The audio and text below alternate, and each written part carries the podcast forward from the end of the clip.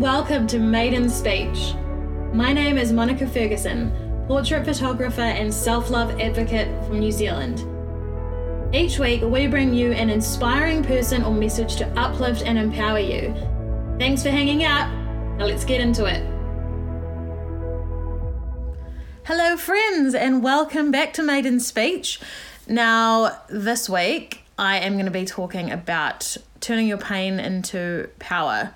And I feel like this is such an important thing that we actually start talking about because I'm actually really over this facade, this fakeness that we put up and that we present to each other, when actually all of us have stuff going on under the surface, all of us have unresolved pain and insecurities and all this stuff, and that if we actually opened up and started talking about these things, we would bust through so many problems. We'd be able to support each other better we would have better community support, but also we'd be able to heal. We'd be able to heal our own stuff. And that is so important because I know that assumptions too are such a, a massive issue. And this is where social media comes in again that we are all comparing ourselves to each other, but no one really knows what the truth is. We're only seeing what people are presenting through that facade on social media. Or, however, if you see someone once a week at a meeting, you don't really know what the truth is. You know, you don't know. You can see that they have perfect clothes and a nice smile. You don't know that they didn't cry on the way there. You don't know.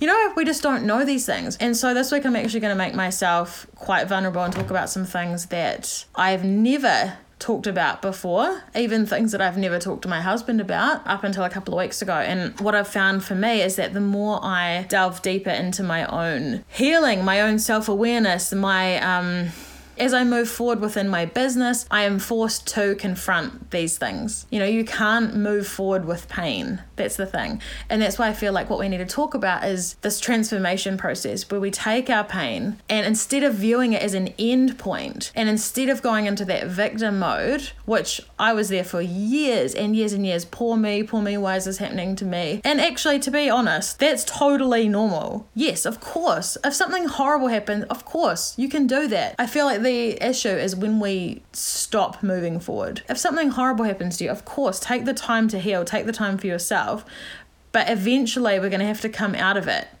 Or else we stop moving forward, we stop living. So, yeah, I've just noticed that for me lately, things I've been digging up. well, not even digging up so much, they've just been presenting themselves to me. And it's been really specific things like certain moments and certain events from my childhood or certain conversations or just flashbacks to things. And so, I want to talk about pain as a starting point, for anyone that's following my business, you all know where that inspiration came from. September 22nd, 2007, I was in Wellington, New Zealand, and I got a phone call from my uncle, which was unusual. So he lived about an hour and a half away. And he said that he and his wife, my auntie, wanted to come and see me. And I was like, oh, yeah, that's, yep. I didn't, like, I thought, oh, it's a little bit strange, but they didn't lead me to believe that anything was up. And they used to come like sort of halfway and hang out with friends. So I thought, oh, maybe they were just in town. They wanted to see me. Cool. I went to meet them and I was walking up to the train station and he jumped out of the car and he walked up to me and he was like close to tears and he gave me a massive hug and he said, I can't even actually remember the exact words to be honest. At that point, I blanked out, but it was something to the effect of, um, he's gone or Fergus is dead. And it was like, what? So at that point, so Fergus was my brother, still is my brother, of course.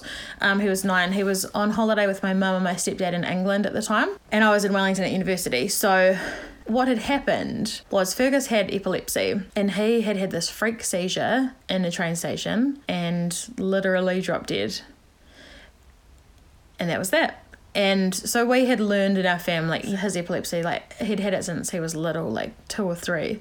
So I dealt with his seizures and things like in the movies and stuff like that on my own. So the seizure side wasn't scary, but for me, like I had never even comprehended that he could die from that. And I found out later that actually it was worse than I understood. I was only 18 at the time. So yeah, I'd found out that he was actually on, like, he was maxed out on his medications and things like that and yeah, so that was that was a day that I will never forget. That was the worst day of my life for sure. And then the months and the years that came after that obviously were horrendous. And this is my biggest pain, you know, and the things around it. So at that point, so my mum, you know, she was in England and they had to start sorting out these issues around what do you do? Do you bring the body back? What about the funeral? Da da da da and then the, the question of should I go over there and did I want to see him and all that sort of thing. And we decided in the end that because by the time I got there, it was going to be a couple of days. And we, I didn't really want that memory in my head, you know? So I decided to stay here. And it was the weirdest time like I went to university the next day. My tutor was like, "What are you doing here?" I was like, "Well, what else am I gonna do? Like sit around at home?" I um, my oldest friend came to stay with me, and and it was just like time stood still. Like I didn't know how to feel. I felt nothing. I didn't even feel sad at that point. I felt numb because I didn't understand that it actually happened because it had happened on the other side of the world as well. It was like, this isn't real. And it wasn't real until I was at home and my mum, my stepdad came home without him. And that was like the sickening moment of it, you know, truly hitting home. Like, oh my gosh, he's not here. And so then a couple of days after that um, was his funeral that was, I think, pretty much blacked out. I can't even remember most of that. And then after that, so it was the day after the funeral that I remember so well, waking up the next morning and hung over like oh my gosh hung over like nobody's business we had partied hard that night before um, waking up and with that realization like there was a massive hole in my life now and that everyone else had just got up and gone back to work and it was like, what do I do now? You know, like I don't even know who I am now. How do I move forward? I so I didn't. I did I mean I didn't move forward for a long time. I drank a lot of vodka.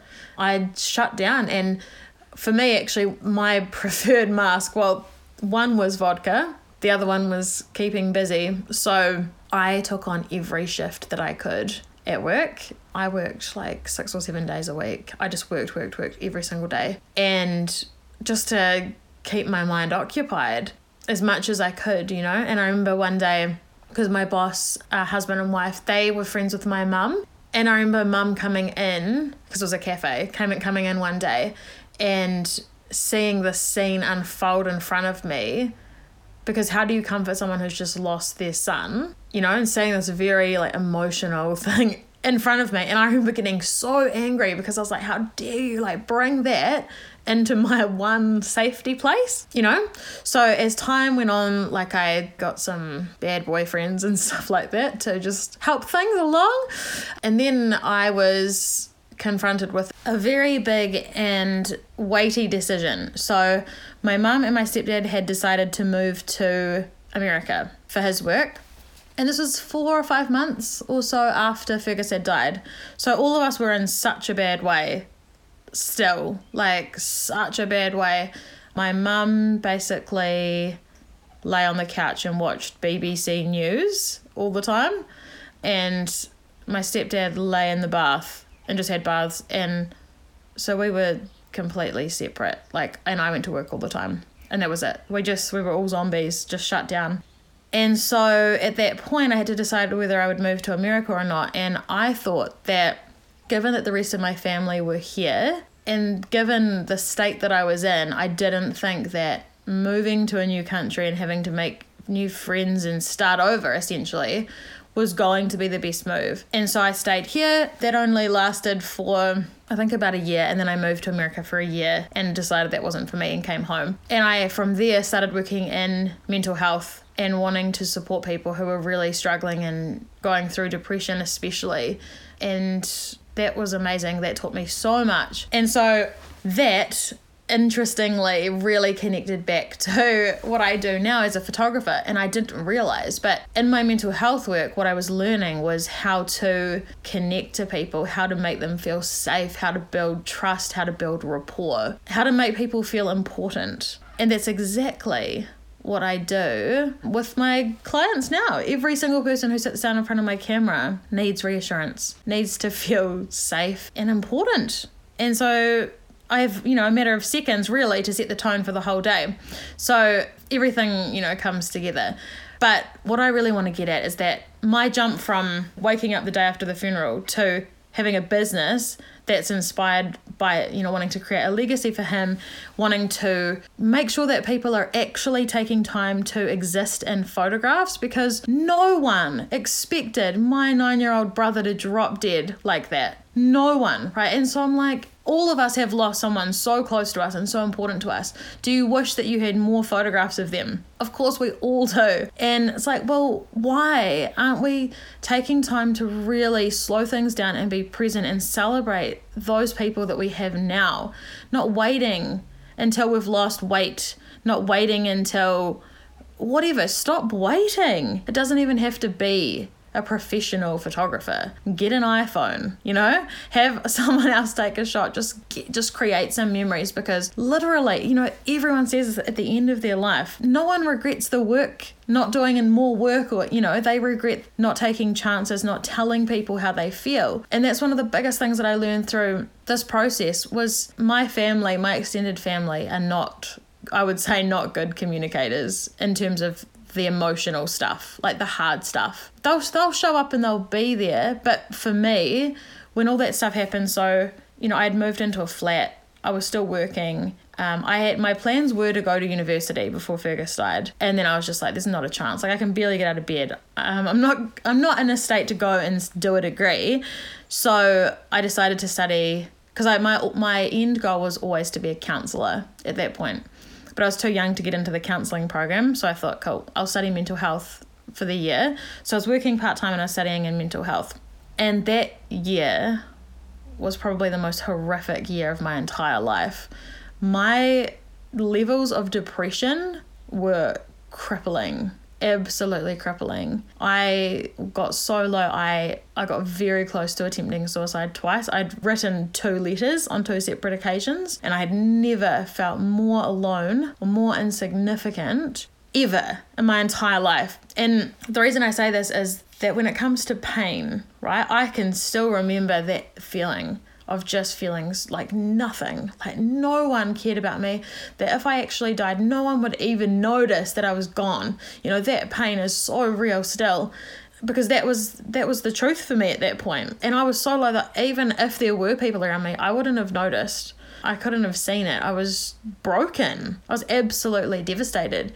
And so but the thing about pain there was a movie uh, i think it's little miss sunshine where they were talking about how you don't learn anything when things are going well. And looking back now, that time, that pain really turned a light on for me around who I actually feel that I am and what I feel like my purpose is here. And as far as that pain thing went of of being really depressed and feeling really alone, I knew that I wanted to be someone who said things out loud. You know, how many of us walk around thinking lovely things about people and we never say them? You see something amazing online, but you don't reach out and say, That's incredible, congratulations. You, you think it, right?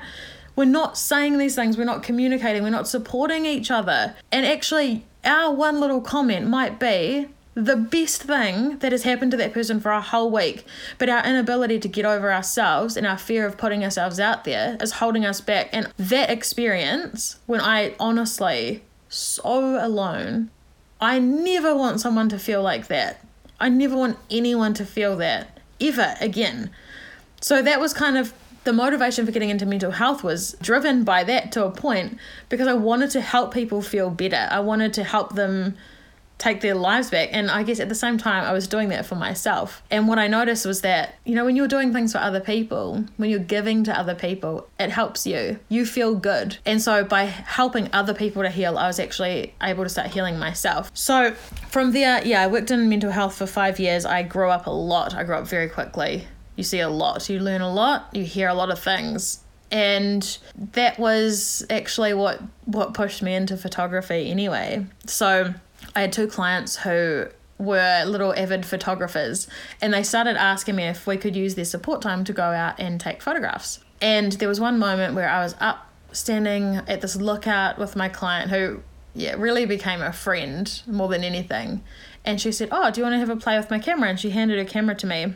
And I picked it up and I took this photo of this island covered in sunshine and it was like this lightning bolt went through my whole body and it was like I looked at this camera as an extension of me and I thought how on earth have I survived this long without you. And it was literally like a switch went on. And all of a sudden, I just started seeing the world differently. I started looking at, yeah, reflections and puddles and, and, Actually, my obsession for paths began. Every time I'd see a path, I'd have to take a photo of it. I'm still like that now. If I ever have access to a path, I will always put my client on it. And it was like, just kept building up, building up. And at the time, I actually really wanted to move um, into the city, which was about an hour away, to be with my now husband. And so I was frantically searching for new jobs in the city and could not get one.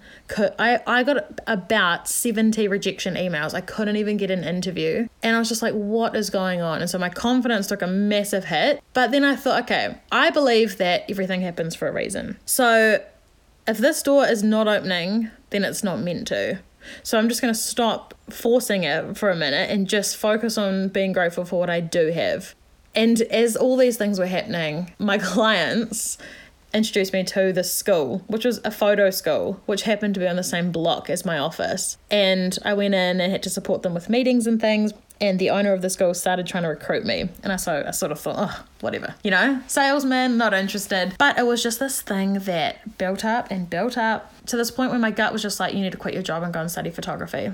And so I said, okay, and I did. And then the next day, I got a phone call for a job interview. And they were basically ready to hire me on the spot. So I thought, isn't that interesting? So I went and studied, and man, that was hard. That was so, so hard, much harder than university. But through that, there is one one tutor I had in particular, her name's MJ, and she taught us this abstract paper, which at the time, I honestly had such an attitude about because I thought, how is this going to help me start a business? You know, it was like we're in class coloring in um fo- like pictures upside down with the wrong hand. I'm like building things at the beach and sand. I'm like, what is this? But what that was doing was teaching us to see and to think differently, teaching us to use metaphors, not being so obvious. You know, um, it's searching for meaning and it's and creating meaning and all these things that I am such a geek about now. And she was one of the most important people in my photography journey, if not the most important person. And so as part of her paper, we did this this assignment, which was called the major project, and we had like four months or so to basically take a concept, photograph it, check in with her every week, create it. it had to be abstract, so it couldn't be super obvious. It was it's essentially storytelling. And so I thought, well, you know, I don't really do things by halves. So if I'm going to do this, I'm going to do it properly. And I thought, what if I did this about Fergus? and my process of grieving him. Because at that point, I'd use music a lot to, you know, write songs and express myself and that sort of thing. But I thought, what would it look like? And so I started this project, and it was incredibly painful and incredibly healing and amazing. And so Fergus had a little girlfriend um, he actually had two, but his main one, who I wanted him to marry, her name was Mel. And if you follow my work, you'll see her everywhere. I still photograph her now. She's got long, curly red hair and she's amazing. But I, as part of this project, I reached out to her and I reached out to one of his best friends and I asked them if they would want to be a part of it. So they both said yes. And so I remember standing in this park. So next to our house, there was a memorial bench put up for him with a plaque in his name. And I met them there. And they were 17 or so.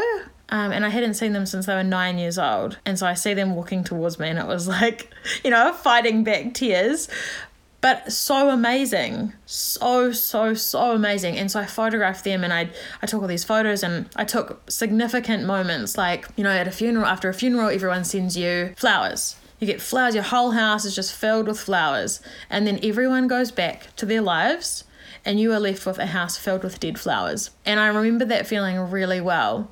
And so i took photos of dead flowers like in a stream floating away. That's the sort of thing that I did. I took my funeral dress and I put it on a washing line on a really windy day and captured the motion. And so I put this whole thing together and we had to present it to the class, which included like university students. And so I was absolutely terrified. Absolutely terrified. I was like my heart on a slideshow, you know, and I'm being assessed on it. And so I made this slideshow.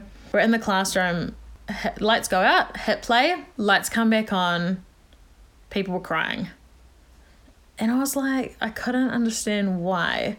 Because I thought, this isn't, like, it's abstract. It's not obvious. I haven't put a, a cemetery in a church. But it was the first time that I made that connection around meaning and feeling and being able to tell stories with our images and that people feel what I feel when I create them and it was amazing. Like it was the first time, and I thought, wow, I could actually take this and create a whole business around helping people to feel something. So I thought, what if I if I was photographing a person who didn't feel worthy, who didn't feel beautiful or good enough or significant, and I could view her as all of those things as powerful, as beautiful, as kind, as generous. And I could feel those feelings when I photographed her. And then I could take photos of her and show them back to her. What would happen? what happens is absolute magic. It's transformation. It is so powerful because there are mentors of mine that said, never show the back of your camera to your clients.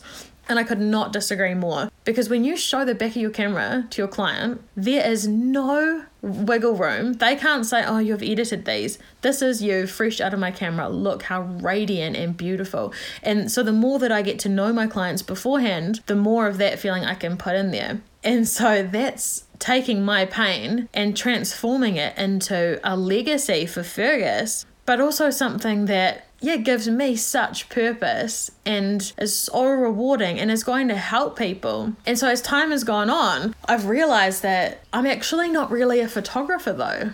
Like I use a camera but that's not my mission and that is not my purpose. My purpose is to connect people back to knowing how worthy they are, how perfect they are just as they are, how it doesn't matter what size you are, how old you are, it doesn't matter how many times you think you have failed. You know, I in that moment have the power to show someone with a camera their own beauty, their own power. And it's very intuitive. Like I do different things for different people. Some people it is about creating stillness. Some for some people it's about showing them as powerful. It's about cutting through the facades and showing that deep, you know, the realness underneath.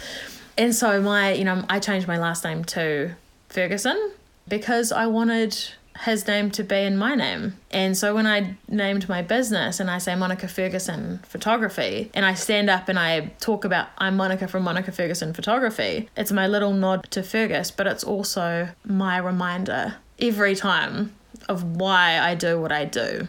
You know, and because of course, like the more people that I photograph, the more stories I get about my photograph being the last one ever taken of someone who then unexpectedly died, or it was the only photograph taken ever, you know?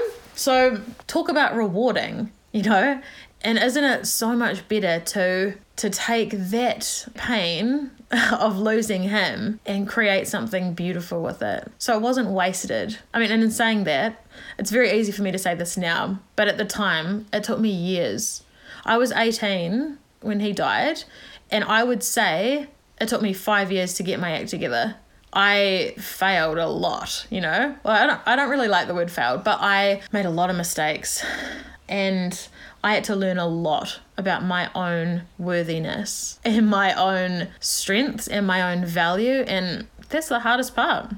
And I feel like that's where pain can often hold us hostage because we let it stop us. We we think, "Oh, well, that person broke up with me." Therefore, I'm not good enough. So, what is the point? My parents don't love me. Therefore, I'm not good enough. And we look at all these external things. And I do not want to discredit anyone's pain because pain is pain, you know? It's there. All of us have it. But what if we can learn new ways of, of viewing it and learn that we're actually in control? We actually have the power and the ability to take these things that can almost kill us, almost destroy us, and that we have the ability to connect back into the truth, to connect back into what's important and who we really are, you know? What would happen if instead of worrying about what everyone else thinks and what everyone else is doing, because pain likes to grab onto other painful things to build itself up. So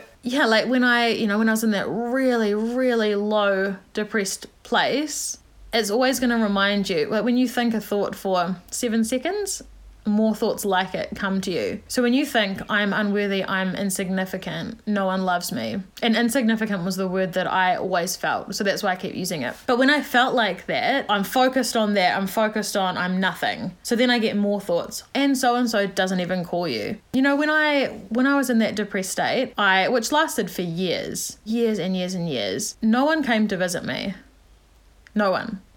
I actually was alone it was my tutor, my mental health tutor, who called my mum in America to say, I'm really worried about Monica. Imagine, like, imagine if he hadn't done that because no one came to me. You know? And I just think that is unacceptable. Like, we cannot let ourselves be that disconnected from each other. So, my feelings of being insignificant were actually being validated by people around me, my family who lived 20 minutes down the road who didn't come to see me. And I mean, that's just a fact. That is just a fact. And what I do want to say about that too, though, is that people don't know what's going on under the surface. And even if they do, people are not always good at having these real conversations.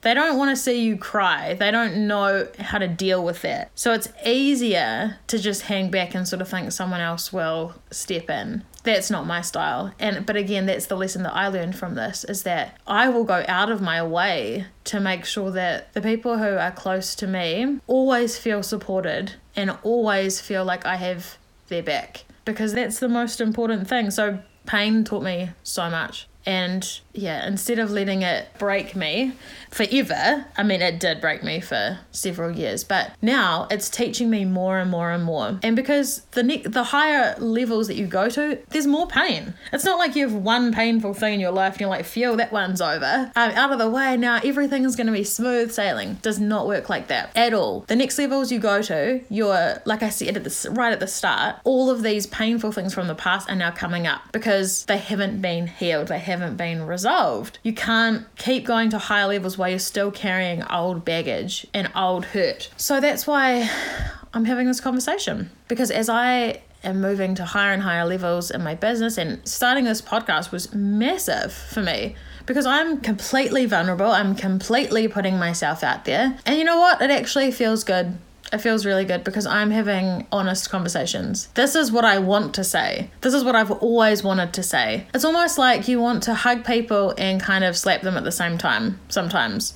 Because, okay, if you have pain, cool. What is it there to teach you? And for especially when we're grieving, pain is inevitable. That if you love someone, if you love something, it's going to hurt. It's going to hurt so much when you lose it. And at the same time, while not wanting to diminish anyone's pain, I also don't want people to stay stuck you know?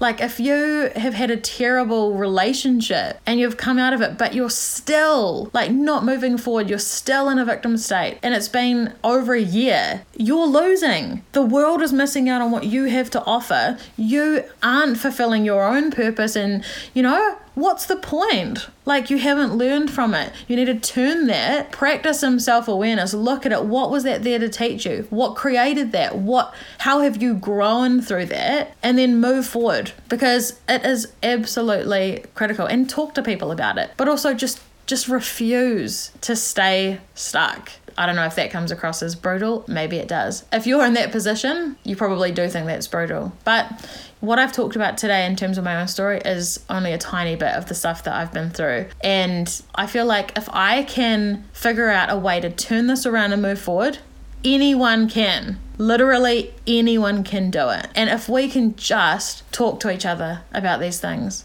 And if you're struggling, man, I have your back. I'm here to help you. A hundred percent. If you are ready to start moving forward and you want to, you want a shoulder to cry on, give me a call. I'll be there. But we just have to allow ourselves to be vulnerable. You know, you just have to. It's the only way, and it's the only way we're going to grow and we're going to learn, and we're going to be able to take that pain and transform it into purpose, into something bigger than us, and create new meaning around it. So, I'm going to leave that there. And I hope that this has added some value and that the right people will hear it and take some sort of inspiration from it. But thank you guys so much for showing up, and I will be back next week. Thanks, guys. Bye.